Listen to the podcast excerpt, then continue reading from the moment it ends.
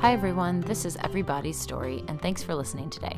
I'm your host, Emily Mikus, and I'm excited for you to hear my interview with Hayden. Quickly, before we get going, a reminder about the Buy Me a Coffee page. The site lets you donate to me to help with podcast production costs. If you've enjoyed an episode and learned something, or related to something, or just liked hearing the stories, please take a moment and donate the price of a coffee if you can. Just head to buy me a coffee slash everybody's story. Or if you don't have money to spare, head to Apple Podcasts and leave me a rating and a review, or tell a friend about the podcast. Anything you can do will help me build it up and keep it going. Last thing, before we get into the episode, I want to give a quick trigger warning. Hayden does talk about his struggles with anorexia, so if this will be triggering for you, you might not want to listen. Or you can skip the section where he talks about anorexia and start listening in at about fifteen minutes. All right, I hope you enjoy my interview with Hayden, and thank you so much again for listening. Welcome to the podcast, Hayden Moon. Thank you so much for being here.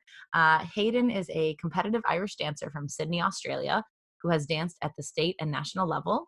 He advocates for the transgender, disabled, and First Nations communities. He is also a PhD candidate at the University of Sydney and a Pinnacle Foundation scholar. So welcome, Hayden.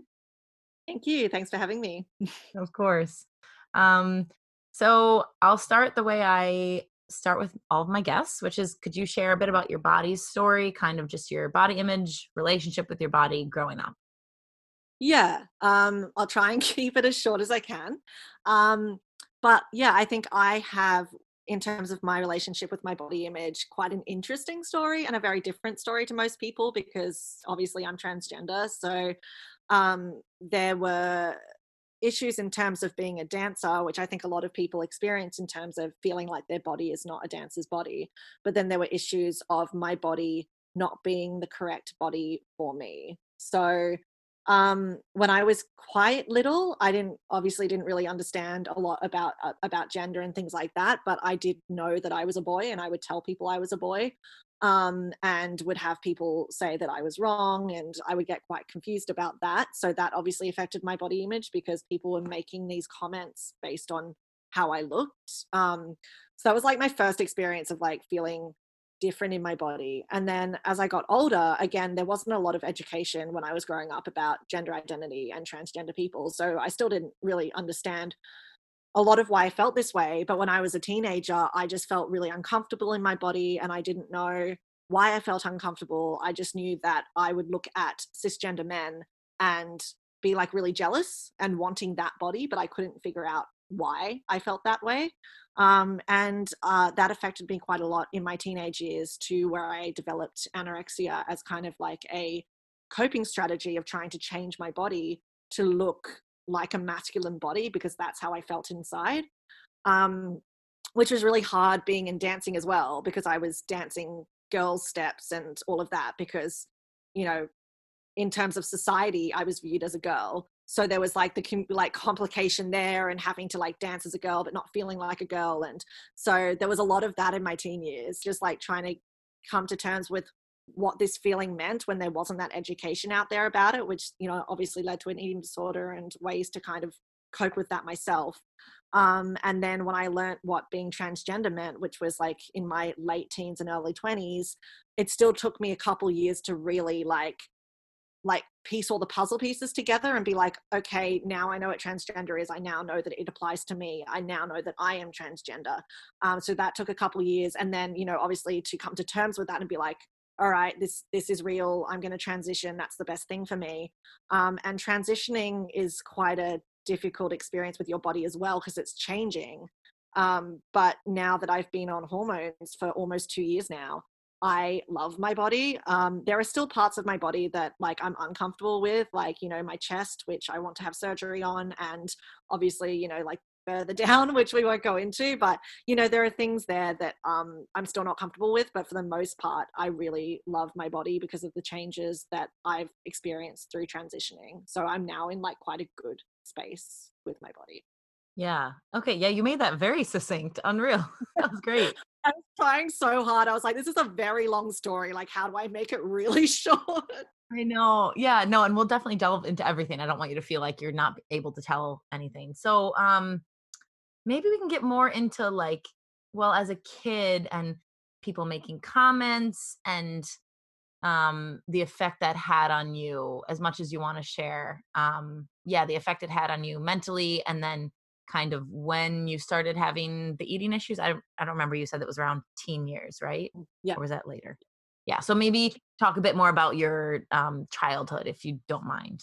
Yeah, no, that's all right. Um, just figuring out where to start. um, yeah, it's, um, yeah, weird comments were made to me. Not weird, but comments that made assumptions about my body were made to me quite early in life. Um, so, you know, the earliest memory that I have, you know, of feeling different about my body was when I, I think I was about three or four. Um, and I, you know, just kept telling my parents I was a boy, and they just kept saying, "You're confused." Um, you know, and like, look, see, like, you know, your brother has this body and you have this body, therefore you're not a boy. And so, um, you know, obviously I, I don't blame them. They didn't know. um, and a lot of people didn't have that education. A lot of people even now still don't have that education. It's really only recently been uh, something that people have learned about in terms of transgender identities. So like, I don't blame my parents at all. Like I, you know, probably would have also been confused. Um, so, you know, it happened, it started happening quite early. Um, even in school, where people would ask me if I was a boy or a girl, because, you know, I was always with the boys and I acted like a boy and I had really short hair, so I looked like a boy, and um, me not quite knowing how to answer that, um, you yeah. know, because I personally was confused myself, because I felt like a boy, but people were telling me I weren't. So like the memories about the gender aspect of my body are very, very early. Um, in terms of the way that I saw my body in, in the sense that it affecting my eating, um, there were comments made when I was at dancing from other students about, you know, not, not even directly towards me, but when I was about, I think I was like nine or ten, um, there were even conversations then, which is very young. And at the time I didn't realize how young we all were, but you know, I was like nine years old and people in the class were talking about how this dancer was skinnier than this dancer. And if we wanted to be like really good dancers, we had to be as skinny as that dancer. Um, which it's like, we're nine years old. Like it's really sad when you think about it. Um, and then, so that affected my body image already. Cause I was like, well, I'm not as skinny as the other dancers. But it also affected my body image, because I was like, well, firstly, I'm not as skinny. And secondly, my body just doesn't feel right. Like when I look at my body, it doesn't feel like what it should feel like and what it should look like. And that was a gender thing. But obviously, again, we didn't have the education to know that was a gender thing. So there's like the two issues there, and both of them kind of me- meshed together very, very well, quote unquote, for me growing up, because like, yeah, like body body image issues are so common for transgender people, and then body image issues are so common for dancers. So, yeah. so it was definitely, um, yeah, the two meshed together very well, which was not great. Um, and so in terms of my eating being affected, that was probably when I was about, it started quite early, like when I was about eleven or twelve, I started to skip meals um, because I just, yeah, had all these feelings about my body. And I thought that that was a way, uh, it was also because I was like starting puberty as well. And I was terrified of puberty because I knew that my chest was going to grow, and I didn't want that because I wanted to look like a boy. Um, and I thought that that was a way to stop my chest from growing. So it kind of started as a gender thing. And then I kind of realized that in, in dancing that other people were doing the same thing. Like kids I was speaking to at dance class were also skipping meals. So that kind of egged me on to continue. So while it started as a gender thing for me, it was continued by the behavior of others at my dance school. Um, and I kind of did that on and off for a couple of years. Um, but it wasn't to, like, obviously it wasn't healthy, like it wasn't good, but it wasn't to a dangerous level, which I'm glad about. Um, but when I was sixteen or seventeen, around around then, like year eleven, um I just, there was a lot of things going on, there was a lot of pressure, um and that's when I got like really really sick with anorexia and lost a lot of weight. And I think that was like all of these things coming together. Like year eleven, you're like in your, you know, leading up to your final year of school. Um you know, I wanted to be successful at school and in dancing, and I also, you know, was starting to learn a little bit more about gender stuff. So I was like having, you know, this kind of it's, I guess, kind of an understanding, a little bit more of an understanding, but also knowing that I felt so uncomfortable that my body was read as female, but not figuring out why. And, you know, so there was like part of me that was like, if I stop eating, I'm going to look more male because my chest will be flatter and, you know, men are thinner as a general rule and all of this, which again isn't true. And I don't want to push that on any men who think that they need to look that way. In my head, that's how I felt. Um, and then also knowing that I wanted to be a professional dancer and thinking in my head, again, it's not true, but thinking in my head that in order to do that, I would have to be thin. So there was like both of those things that contributed in my teen years to me getting very, very unwell. Um, yeah, so that's kind of where that happened. Um, and I, yeah, I've been a healthy weight for a couple of years now, woohoo, which is great. Um, and things started to really like, um, as soon as I realized, uh, No, it wasn't even, I'm just trying to piece things together. I think it was year twelve was when people realized I'd lost way too much weight, way too quickly. And people were, you know, my friends were coming up to me being like, this is, something's going on. Can you talk to us? And I was mortified. And I was just like, no, I can't, I can't talk to you about it. Because again, there were the two issues at play. Um, and yeah, I did get some help then. I got, you know, counseling and doctors and stuff like that. And made it through year twelve. Um, but, it, you know, and I, I got to a level where I was like a healthy weight um, and I was eating regularly, which was great, but I still had these negative thoughts at the back of my head. So it was still not perfect. Um, it's like, yep, okay, I'm like physically healthy, but, you know, all of those thoughts that I was having was still there at the back of my mind. Um, and yeah, so even in first year uni, I was still in a similar space where I was like healthy weight, you know, eating regularly, going to regular appointments to check up, but the back of my head was still saying all these things. Did you find you were thinking about food a lot, like a lot during the day? Yes, absolutely. Yeah, very much like planning out every meal. And that's exactly what I'm talking about, where it was like, okay, I'm physically healthy, but this way of living my life is not healthy. Like it was like every meal had to be like meticulously planned and it had to be like, you know, this many calories and, you know, eaten in a certain way. And yeah, it just dominated like all of my thoughts, um, you know, which meant that I wasn't doing as well at uni as I could have been. Um, I wasn't dancing as well as I could have been because I was constantly thinking about this stuff. Um, yeah. And then it was around first year uni, because like I said, I still had the negative thoughts, but it was around first year uni where other people had said to me that, you know, you know, said all these things about like, you know, you can't keep living this way and all that, but like, you don't think that, like, you have to come to that realization yourself, you know what I mean? Um, so it was, yeah, I think it was like mid first year uni where I actually said to a friend of mine, I was like, I think dancing has put this, you know, e- expectation on me to be thin. Um, and she was like, I'm really glad that you said that because I couldn't have told you that. Um, you like, you had to think that. And she's also a dancer. So she like, she gets it. She was like, yeah, like I get it. And some people get that pressure. Um, you know, they take on that pressure a lot more than other dancers, but that pressure is definitely still there. Um, so yeah, that was like my moment where like, I had to come to that realization. Um, and then second year uni was where I really discovered what transgender meant. Um, and I did a bunch of research into it. And then I pieced together the fact that I was transgender. And then that helped as well. Cause I was like, oh my gosh, like, this is the other reason why it's been so hard for me. Cause like when I made the connection between the pressure in dancing and my body, I was like, okay, I get that, but that's not all of it. There's something else. Like there's definitely something else. And I couldn't figure out what it was because there just wasn't this education. So then when I found out what transgender meant and I pieced everything together and I was like, that's why I wanted to look like the men. That's why I thought this would flatten my chest. That's why I thought that my body had to look this way. Because my, you know, my gender is masculine and I'm in a feminine body.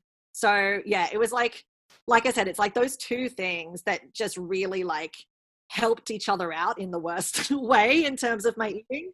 Um, and yeah, finding all of those puzzle pieces of like the pressure in dancing, um, being transgender, but not quite understanding that because there wasn't that education and how both of those things affected my body and talking to trans people who'd had issues with their eating. Um, and there's a lot of them for the same reason that I did. And then talking to dancers who had, who'd had issues with their eating because of the pressure, and like piecing that all together. And then I could like really, yeah, like improve. Because I, I wondered if there was ever a point up to that point that you took a break from dancing at all. Um, because then I, you know, maybe you were like, oh, this is too much. And then you realize like, no, I still am having like body issues or anything like that. Yeah. My dancing journey is very much like a lot of that, like dancing, then taking time off, then dancing, then taking time off. Um, I think is a lot of dancers, but not all. Um, so I took, I took some time off when I was fourteen until I was, I think fifteen, like a year or two. And was it like a relief? Did you feel like this is really a nice break, or were you missing it, or? I, a bit of both.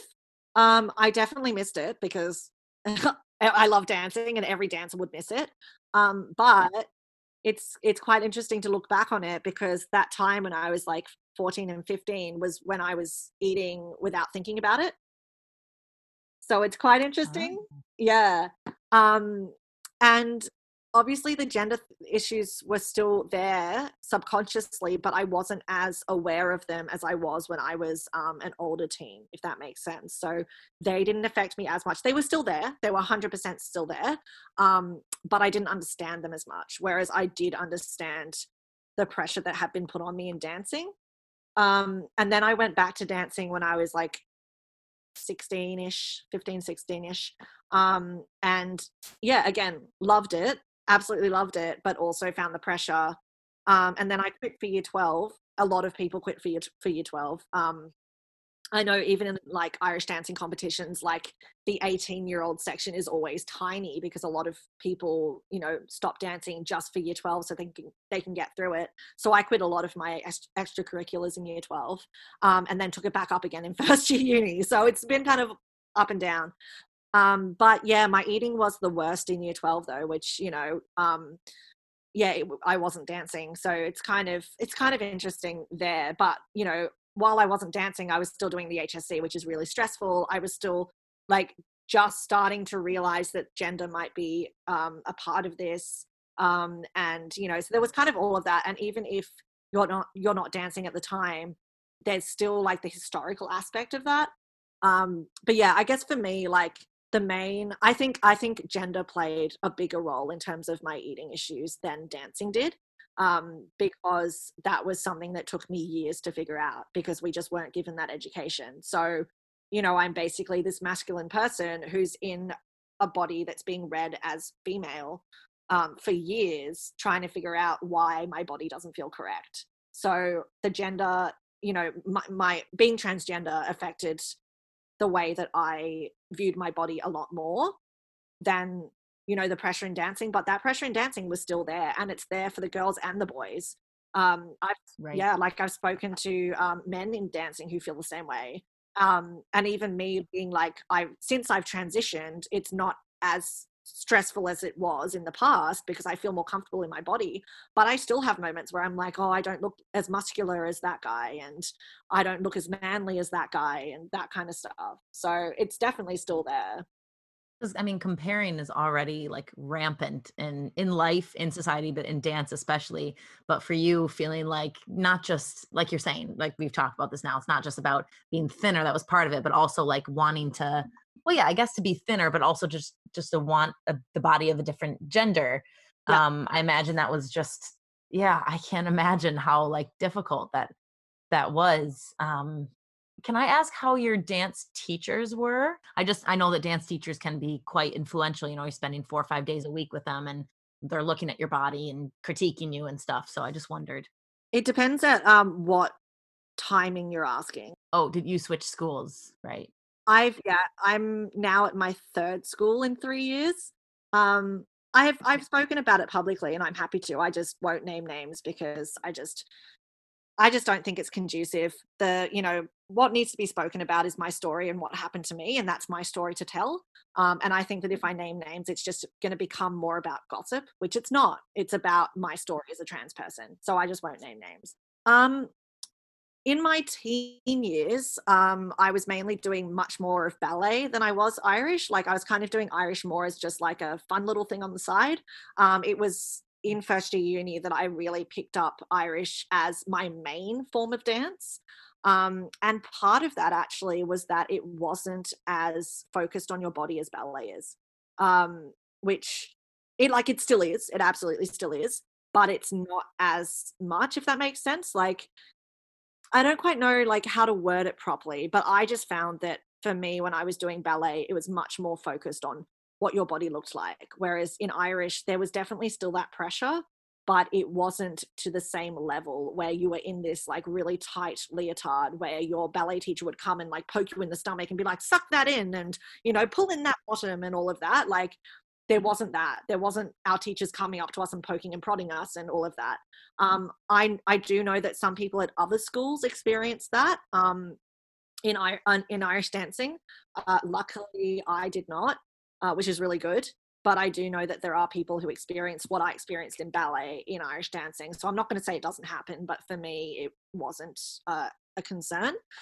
Um, in terms of, yeah, transitioning, my the teacher at the school I was dancing with at the time was not supportive of my transition, um, which was really unfortunate because, you know, the dance studio, as I'm sure you know, is like a second home. So, you know, we'd all become really close. And yeah, she was not, she was not supportive of me transitioning or remaining at the school. Um, so what does that like, I'm like, what does that even mean? Like, how would she not be supportive of like you as a person? Is, are you talking about more like you wanted to do different steps and things, or? It was kind of all of that. Um, It was bigotry. It was, we don't want a trans person here. So it was discrimination and bigotry.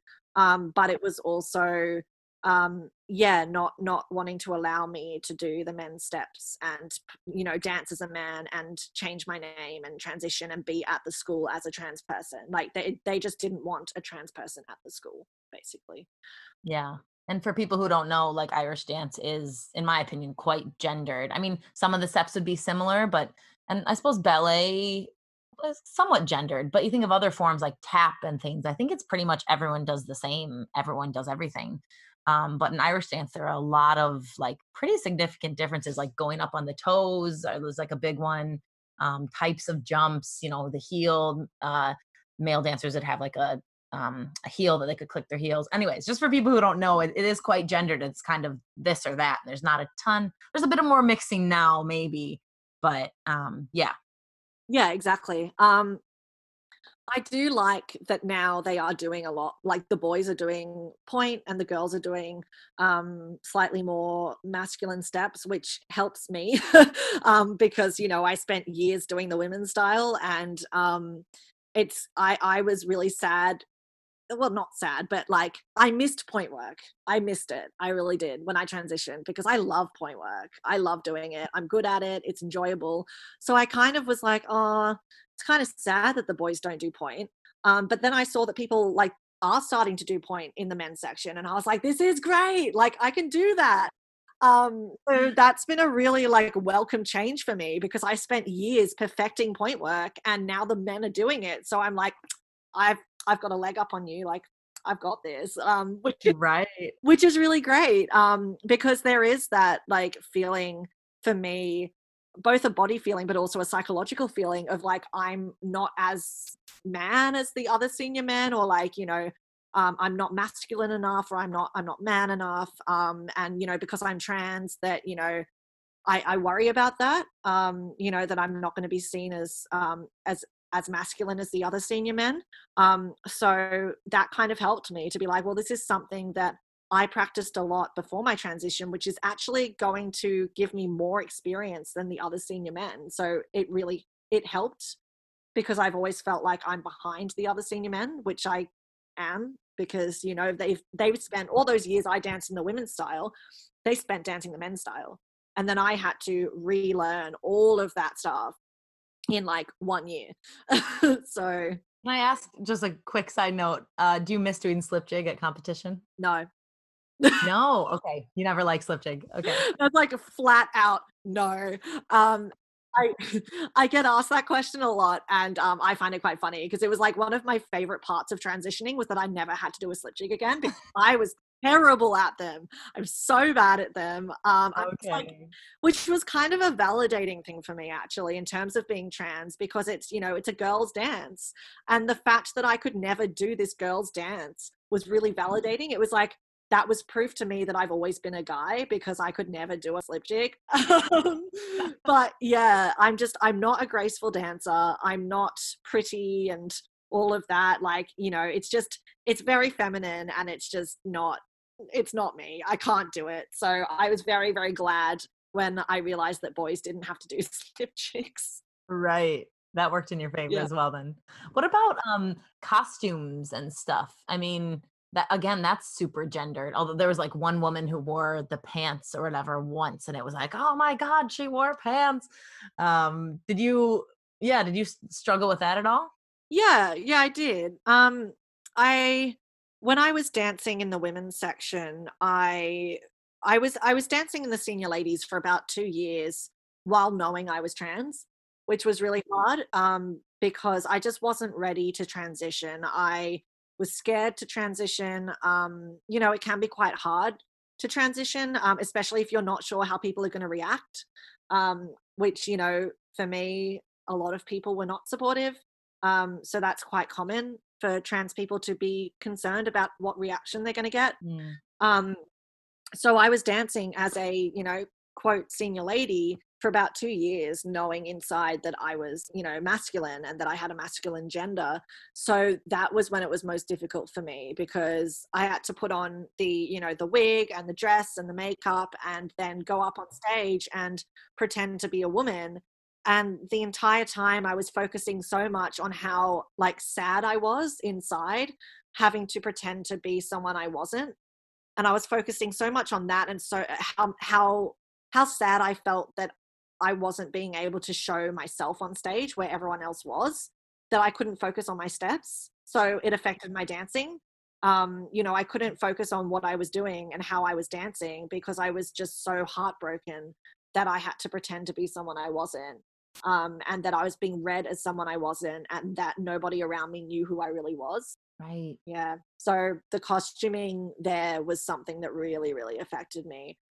But on the flip side of that, um, when I did transition, and when I went to a school that was affirming um, of my gender and supportive of me, um, and I I got my first fitting for a men's like suit and everything. So like for the suit pants and the jacket, even at that fitting, I was like beaming. Like my friend pointed it out. He was like, "You looked so happy. It's just a fitting, mate." Like, but for me, like, I was getting fitted for a suit, which is the costume, which affirms my gender, which shows who I truly am. I was going to be able to go on stage as myself for the first time in like twenty-two years. Like, it was a huge thing for me. Um, and then when that costume arrived and I put it on, um, my first, co- uh, sorry, my first competition dancing as a senior man, uh, senior man, there is a photo of me putting on like the boy's shoes in that costume, and my face is just like like huge smile, because I was just so so happy. Like, I was euphoric, because for the first time in my life I was able to go up on stage in the men's costume as myself and have people see me for who I am, as opposed to pretending to be something else, someone else. Um, and someone actually commented um, after I danced from, you know, from the other school, she came up to me and she said, "You dance so much better as Hayden than you ever did, you know, pre-transition." And I was like, well, that's because I'm not hiding a huge, like a huge part of myself, which is my gender. Like, that's a pretty big thing to hide about yourself. So when I go up on stage and I'm not having to hide who I am, like, of course I'm going to dance better. Of course. That's like such a lovely story, especially, you know, Irish dance is very special, you know, close to my heart as well. And so just, yeah, it breaks my heart that like for so many years you were feeling that way, but then like, what an amazing moment for you to like, dance is so vulnerable already, right? Like I, I think it's probably, to me, feels like the most vulnerable art form, just because it's your whole body moving. Um, and yeah, that's just really amazing. Um, Can I ask about, you talked a little bit about people's reactions. So in the Irish dance world, they were kind of like, okay, we get it. Like, well, I don't know. I don't know how much criticism you got or um, feedback, but what about from loved ones or acquaintances when you transitioned? What were the reactions like? Oof. It's a big question. I'm happy to answer it. It's just a big question. Um, yeah. And I mean, the Irish dance world wasn't great either. Like, um, I don't know if you read the article that I wrote recently, but I did discuss that there, where there was a lot of confusion um, because Australian Irish dancing had never seen a trans person before. So no one knew, like, whether I was allowed to compete or how I could compete or what they should do. Um, so, you know, we had to go through and fight with, not fight, but advocate um, for a change in the policy, because their policy didn't have anything about trans people. So they didn't know what to do. So, and that was more about confusion and, you know, just not having that policy in place, as opposed to, you know, maliciousness or anything like that. But it was still really hard um, to have to advocate, to be like, hey, please let me comp- compete as myself. Um, yeah. And then, you know, obviously my first dance school, um, the teacher was not supportive. So I had to find a new school. Um, and then, you know, they were quite supportive. But then earlier this year, the the owner of the ballet studio, which the Irish school was underneath, so not my Irish teacher, she's amazing, don't blame her, um, but the, the owner of the ballet school hired someone who wasn't supportive of me, so I had to find a new school again. Um, so I'm now at my third school. So, you know, it hasn't been great in Irish dancing either. Um, there have been some incredible people along the way, though, like, do not get me wrong, there have been some, there have been a lot of good people, and they kind of drown out the bad the bad ones, because I've had some really incredible people in my corner in Irish dancing. So there have been some negative situations and some just frustrating situations, which weren't, you know, like changing the policy. It wasn't a malicious thing, but it was just frustrating. Um, and then there've been some great situations with really supportive people who stood by me, who, um, you know, come up to me at competitions and tell me how well I dance, or say that, you know, their child knows more about trans people because they've seen me dancing and has done their research and all of that, which is really lovely. So, you know, there's been a lot of different things, but the positives outweigh the negatives for me, which is really good. Um, sure. But in terms of, yeah, my family, um, yeah, my family and I don't get on. um, and yeah, part of that is, um, yeah, me transitioning, but we didn't have the best relationship before that, to be fair. Um, but yeah, no, when I transitioned, my family said some very awful things. Um, and my mum is just not supportive. Uh, she told me that I was, you know, killing her daughter, um, and that she was really upset that she was losing her daughter, which is, again, like, I don't, I don't hold any hard feelings against her, because it's like, I can understand why she would say that. Like, I don't agree with it, because I'm still here. I'm just your son. Like, I'm the same person. I'm just happier. Like, wouldn't you rather have a happy child than a depressed child who's the right gender? But, you know, it's at the end of the day, she's not going to change her view. And, um, you know, I'm not going to untrans. So, you know, because yeah. I am who I am, and I'm so happy being who I am. So I've kind of said to her, like, you either accept me as your son or we're not going to have a relationship, which is kind of where we're at now. We communicate if we have to. Um, but other than that, we just, we try to limit communication, which is, you know, it's, it's sad, but it's quite common for trans people, unfortunately, um, because there is so much negativity, and there is, um, a lack of education, and, you know, society is still, you know, working towards trans inclusion. So a lot of older people, which my mum falls into, so, like, you know, people's parents who are mostly baby boomers, boomers are not the most inclusive group of people. Like, I'm sorry, but we, it's true. Um, so yeah. a lot of, a lot of boomers just don't, they, yeah, they just don't understand, and they're not going to support people if they don't understand. So, you know, that happened, but that's, you know, it is what it is. Um, but all of my friends were really supportive. So that's been really good. And I kind of created my own family in the L G B T I community and in the dancing community. And, like, they've become basically my family. Um, you know, it's, it's such a good example of, you know, your family is not always who you're biologically related to, because for me, the people who I consider my family are, like, just really, really close friends who helped me through my transition and advocated for me, um, who were there for me through thick and thin and will always support me. So yeah, so I have like my own, my own family now that I've created. Yeah. Yeah. Which is really lovely. And so are you, are you hopeful then that things will just continue to get better every generation as far as accepting trans people? Yeah, yeah. Um, I'm hopeful, and I'm also, um, what's the word? Like, I trust that. I think that is going to happen, um, because what we've seen so far is that, you know, with time, more education has come out, more information has come out. Um, and with that education and information, more trans people have felt comfortable to come out. Um, so it's benefited so many people, because trans people have felt safer to come out. Um, trans people have had more people accept them, and people who aren't trans have been able to accept trans people because they know more. Um, so, you know, my generation, our generation is quite accepting of trans people. Um, I haven't met a lot of transphobic people who are around our age. Usually they're older. Um, obviously there are some, um, but you know, it gets less and less, um, as we get into the, you know, newer generations.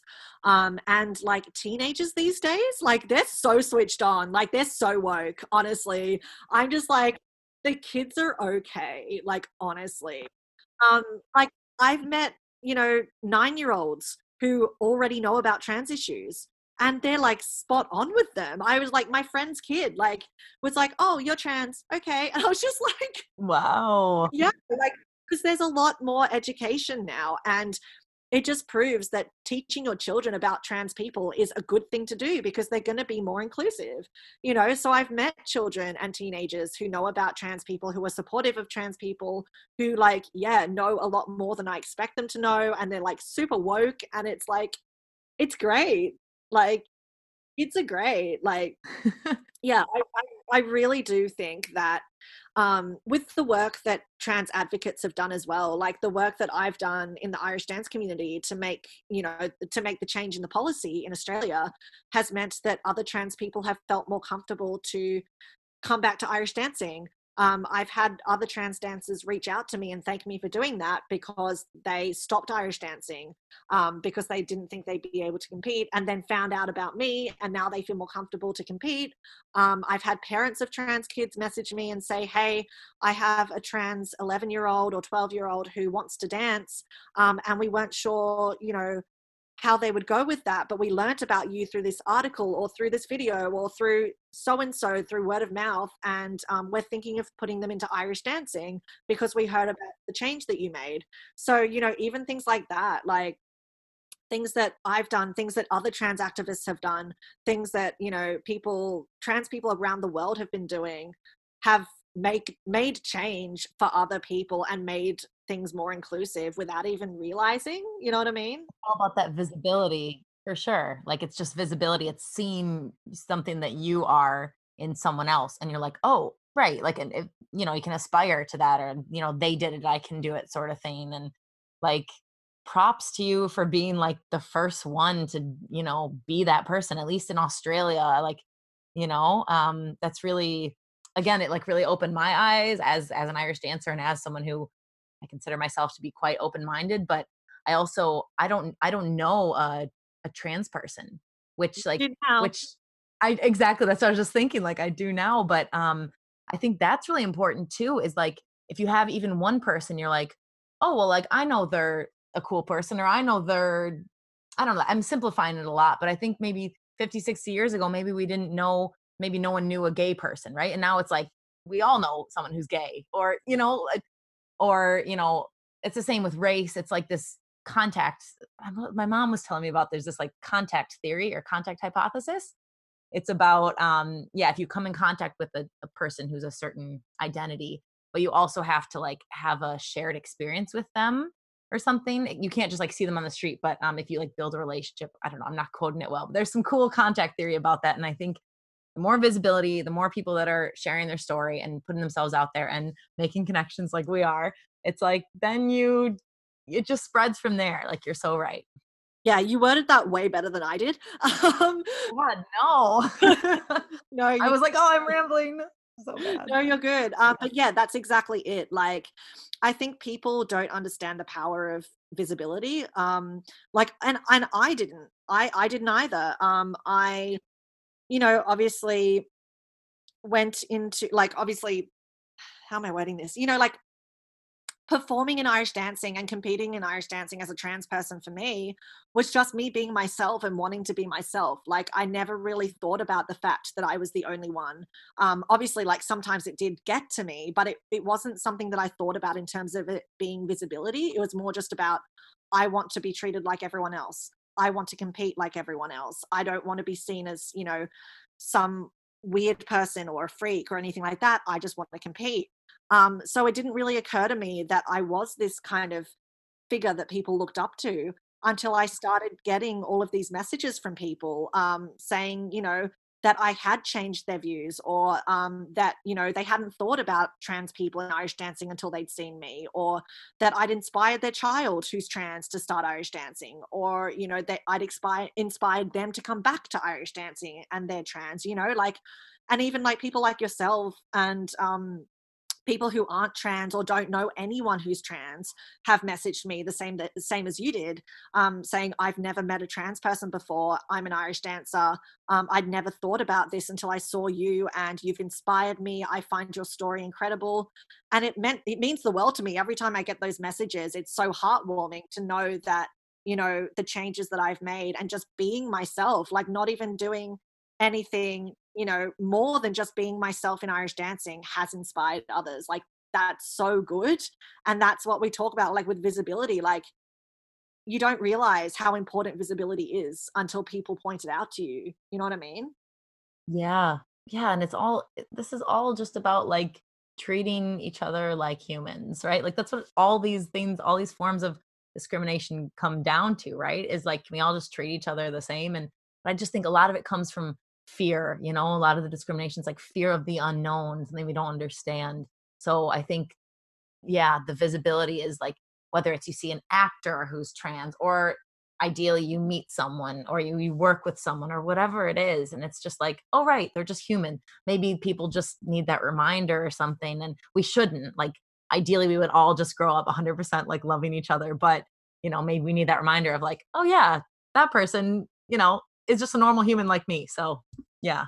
Yeah, absolutely. Like, yeah, exactly as you said, like, you know, people shouldn't need these reminders, but you know, we, we do, and that's fine. And, you know, I've needed reminders about other identities um, for the same reason. I'm not going to say that I'm immune to that. Um, so, you know, I understand why people need it for trans people. And, you know, hopefully within time, we'll get to a point where that's not the case, where, you know, you don't have to personally know someone who is trans or, you know, disabled or Muslim or, you know, some kind of minority in order to understand them.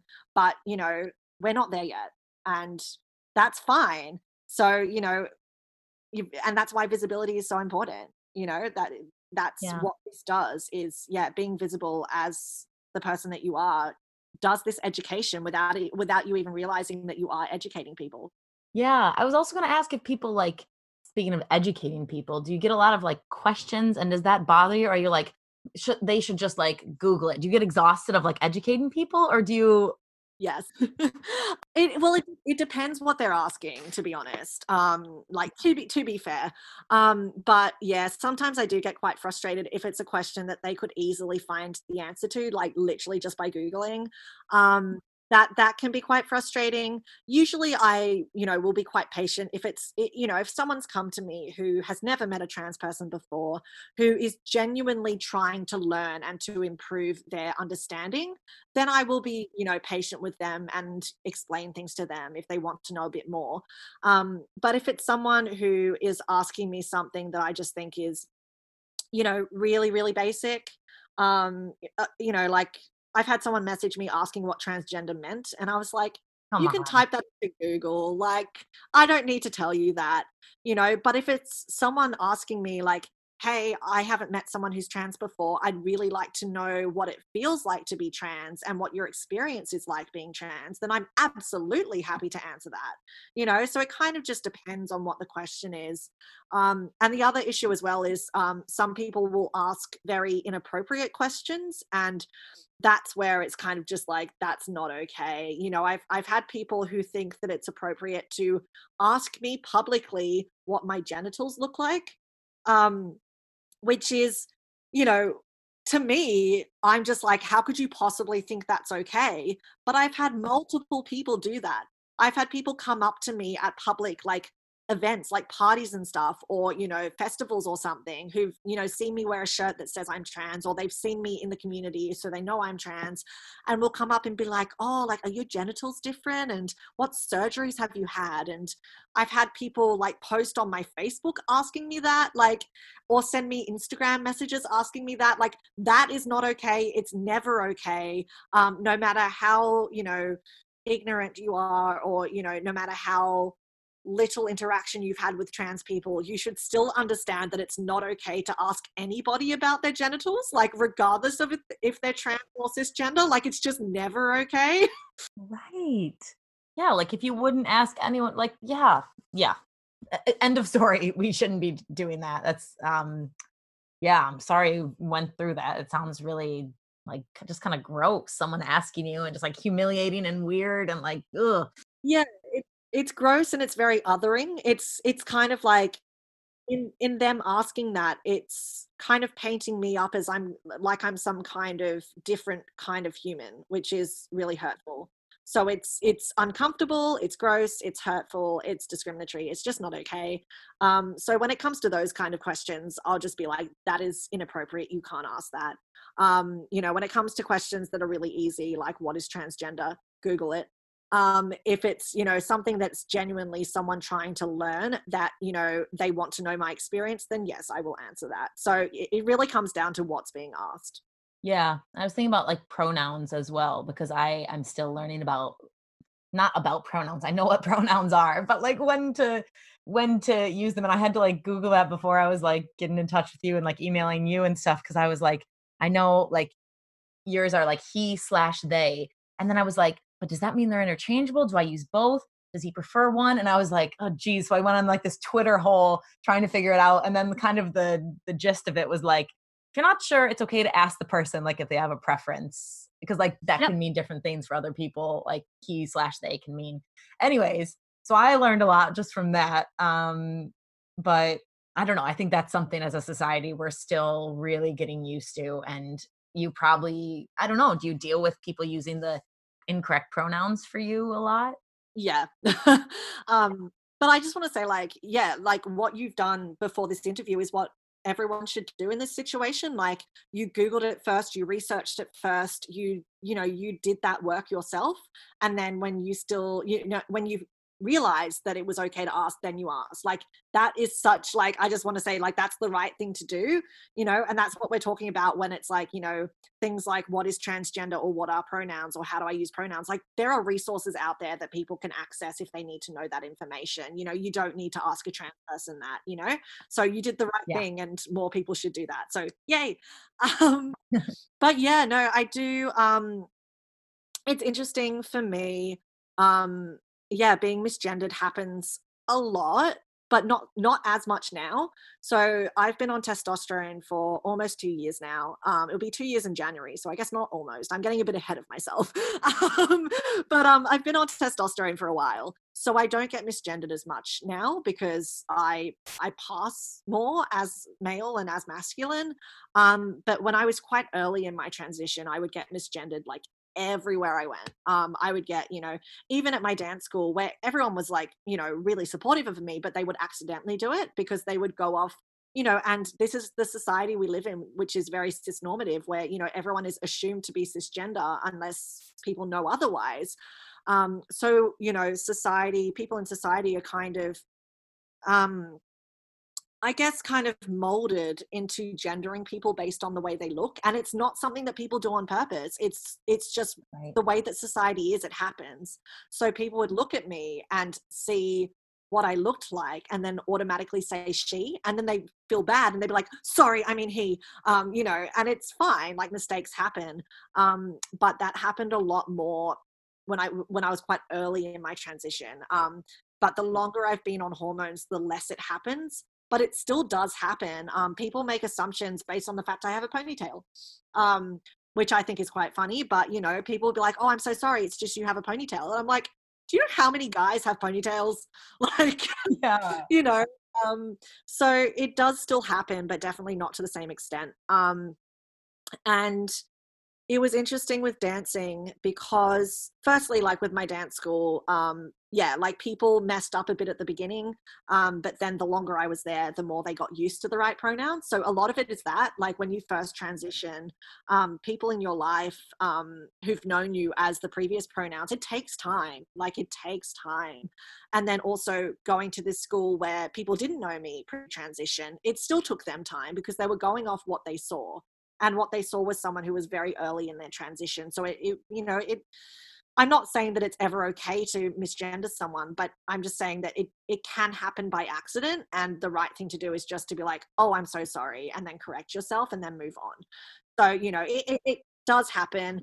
There's a huge difference between someone accidentally misgendering me and then apologizing and someone purposely misgendering me, which has happened. And that's happened out of transphobia, which is very different to someone just slipping up. Right. Sure. Yeah. Yeah. Thank you for, um, sharing. Thank you for sharing all of this. I don't know if I've said that, but I really appreciate it. You're sharing a lot of personal stuff and, um, thank you. Um, I want to, I think a nice way to kind of end, uh, soon-ish would be talking about like where you are now in terms of accepting, loving your body. You mentioned it a few times. You're like, I love my body. I'm like, let's get into that. Cause that sounds like something I want to hear about. Um, kind of like how, I know you said hormones have helped helping you feel more like yourself and things, but just kind of where are you now? Um, yeah, yeah. Big question, but great question. And I love it. Um, but yeah, so the hormones have definitely helped, but it's not just the hormones. Like it's also been dancing, which I know we've talked about a lot, but dancing the men's steps makes me feel comfortable in my body. Um, and It's it's it's really hard to explain, but it it's really gender affirming for me that even when I was very early in my transition and I didn't start hormones until I was a year in, because that's kind of how it works in terms of accessing hormones. You have to live as your gender for quite some time, and that's changing now. But when I started my transition, that's where it was at. Um, so the first year that I was living as a masculine person, I was not on testosterone, which was hard for me um, a lot. But it was really interesting because like in everyday society and like, you know, going to uni and stuff like that, I would get quite uh, self-conscious about the way I looked and the fact that I didn't, to myself, I didn't look masculine enough.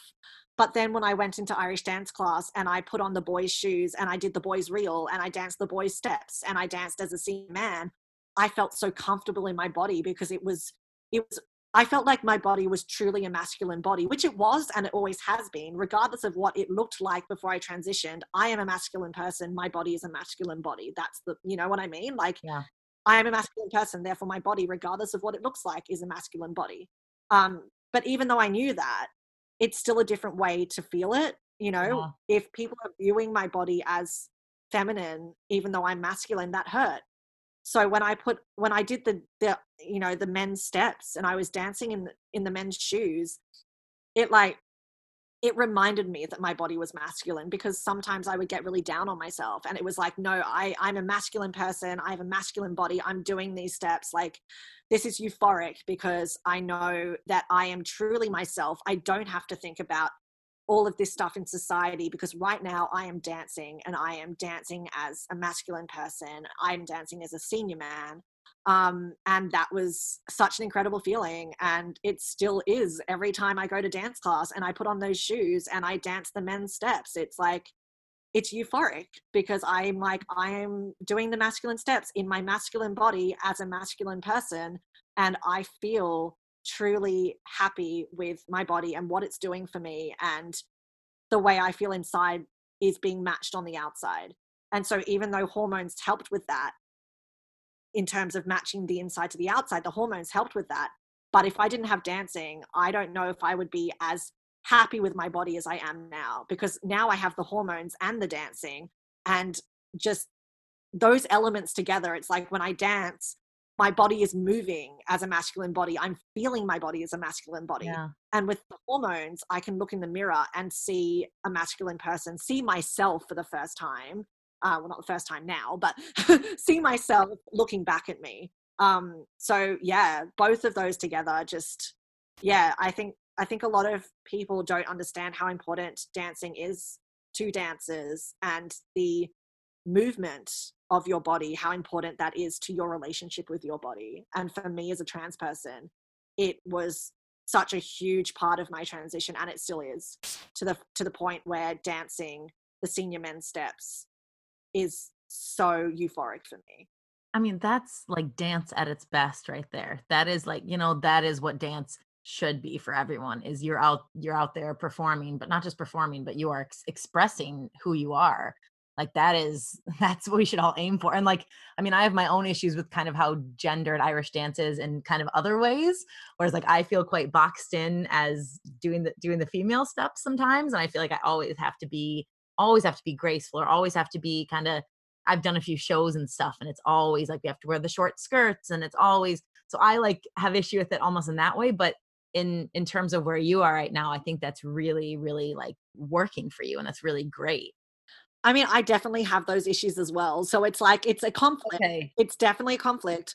Um, I guess for me, it's like when I'm doing the men's steps, it's very affirming for me in terms of my gender, but I definitely agree that Irish dancing is way too gendered. And, you know, um, the fact that it was so difficult for me to move from the women's dancers to the men's dancers is like, that says a lot, like how, of how gendered Irish dancing is. So like, I definitely feel that. And like I was saying, like, I really love that the boys are now doing point work, because that was easier for me to get into. And I'm, I'm loving that it is becoming slightly less gendered in terms of the steps, but it's still like, it was so hard for me to relearn the whole syllabus because of how gendered it is. Whereas, as you said, if I was in tap dancing or hip hop, I wouldn't have had that issue. But Irish dancing is gendered so much that it was really difficult for me. Um, and I do find the costuming to be quite, you know, like I, I have that issue with the costuming as, as well, that it's very sexualized for women when they're dancing uh, in those stage shows. Um, I, I don't like the way that women are objectified in those stage shows. Um, yeah, I mean, depending on how each woman feels. You know, I'm not going to say that if someone dresses a certain way that they shouldn't do that, but just, yeah, I do think that there are issues with, um, with how gendered it is. And, you know, if, if a woman doesn't feel comfortable wearing a short skirt, she shouldn't have to. I don't like that a lot of women are being kind of pressured into doing that. You know, it's one thing to be a woman who wants to wear a short skirt because they love it and they love the feel of it. That's great. Awesome. But if there's yeah. another woman who doesn't want to wear that costume, you should not force her to wear that costume. Um, so and that's for another, for another episode. I could go on all day about like, yeah, gendered outfits and absolutely. Objectification. Yeah. Yeah, for sure. And pressures of, you know, looking uniform on the stage and all this, but we can, that can be for another talk that we have, or another episode or something. Um, yeah, I feel like it would be really cool to hear an episode, um, that you, that you do with a, with a woman who's an Irish dancer, because I think that it's not my place to talk about that issue. Um, you know, especially like the short skirts and stuff, like that's not my, my place. I'm a masculine person. It's not my place, but I think it's really important. And I think that, um, yeah, that it's a conversation that needs to have women at the forefront of it. Um, so if you do do it, let me know, cause I'm, I'm keen to listen. For sure. I've thought about that for a while and, you know, had some conversations and stuff. Um, but yeah, I, I'll think about doing an episode. That could be cool. Uh, do it. Yeah. Thank you so much, um, Hayden. Is there anything before we do like a little kind of questions at the end? Is there anything else you want to cover that we didn't that we didn't cover that you're like, oh, I wish we'd talked about this? I don't think so. I think we've been pretty good. Yeah. Okay, we're gonna do quick questions before we end. So this is like first thing questions. First thing that comes to mind: dogs or cats? Dogs. Um, introvert or extrovert? I'm an ambivert. Okay. That means right in the middle, or both, obviously. Yeah. yeah. It's yeah, it's kind of like you have elements of both. Yeah. Yeah, I'm the same. Um, beer or wine, or neither? Wine. Yeah. Uh, mountains or beach? Ooh. Probably beach. Australian, yeah. Makes sense. Yeah. Uh, I just imagine lots of beautiful beaches around. There are a lot. Uh, Uh, Facebook or Instagram? Instagram. Uh, tea or coffee? Tea. Summer or winter? Summer. uh, running or swimming? Swimming. Okay. And last one, cake or pie? Very important. Cake. Okay. Says a lot about someone. Yeah. Um, if you if you could travel somewhere tomorrow, where would you go? Probably Ireland. Oh, really? Okay, last one. I ask everyone, what is the best thing or your favorite thing your body allows you to do? Well, I mean, I guess the obvious answer is dance. Um, right. But I'm trying to figure out how to make that more specific. But yeah, um, I like the fact that my body allows me to to do Irish dancing and um, enjoy that so much. Um, and it's not a dance form that everyone can do. So true. Yeah. Yeah. Love that. That's perfect. So, okay, just before we end, would you like to tell people where they can find you if you want to share on social media or anything? Yeah, absolutely. Um, well, my Instagram and Twitter are both hayden underscore seek ninety-four, I think. I think that's my Instagram and Twitter, but you can check if that's wrong. Um, and yeah, I'm sure you'll write it in like the description or something. Um, yeah, so hayden underscore seek ninety-four. Um, it's a dad joke that I thought was hilarious when I wrote it because it sounds like hide and seek. Um, yeah, I'm just like, I love dad jokes, but like no one gets it. So it's just like lost on people. They're like, why do you have seek in your name when your name's Moon? And I'm like, it's a joke. Laugh with me. um, but yeah, you can find me on my terribly named, uh, dad joked named Twitter and Instagram. Yeah, I think that's it. And the, oh, never mind. I was going to say the Intersectional Irish Dancers, but you're not running that one. No, for some reason. I- oh, yeah, you can follow that. I was like, my brain, I was like, I know there's something else. Yeah, so I'm co- I co-run it with Tara. Um, Tara does most of the Instagram stuff because I'm just like technologically illiterate, um, whereas Tara actually knows how to use technology. Um, but we do co-run uh, Intersectional Irish Dancers, so you should definitely follow that as well. Cool. Perfect. Okay. Well, Hayden, thank you so, so much for being here. I really appreciate your time. Thank you.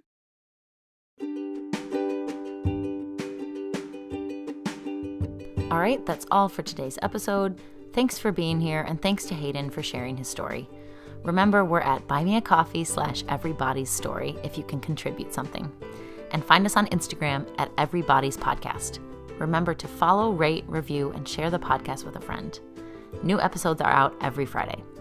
And remember that you and your body are lovely and wonderful just as they are right now. Thanks again for listening, and I will see you next week.